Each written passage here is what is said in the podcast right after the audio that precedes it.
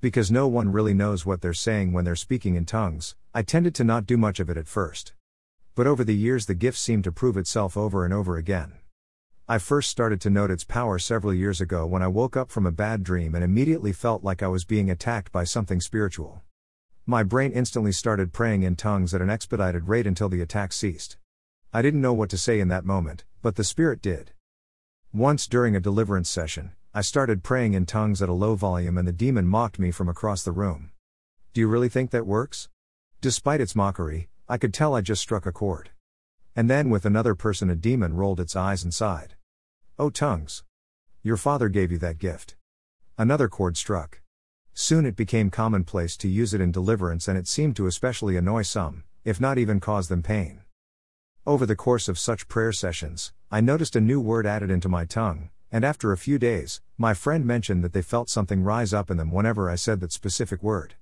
In our search to understand it more, we found a Hebrew word that seemed to closely match it in pronunciation. We felt the definition of that Hebrew word matched their situation as a prophetic declaration of sorts, so we held onto it closely.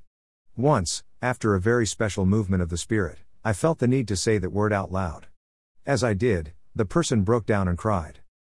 You could literally feel that word in the air, I mentioned. Why does that make so much sense? They agreed. Our words carry power, and no one has ever carried more of that power than Jesus. The Gospel writers often use the Greek word exousia in reference to Jesus' words, which we translate as authority. This exousia must have been felt in Jesus' words, because people often marveled at the things he said. It didn't matter if his words matched their understanding, they could feel the authority. And the same exousia with which he preached, was the same exousia he would use to cast out demons.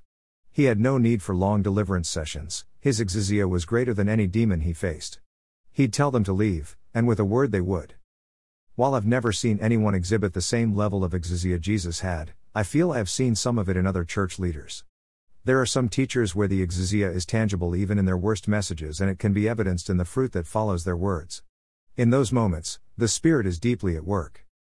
Let us be careful to guard our words, for they have the power to bless and to curse. And as Christians who have been delegated gifts and authority, our words carry great weight. This devotional was created out of the themes of Luke 4:31 to 37 found in today's reading at commonprayer.net.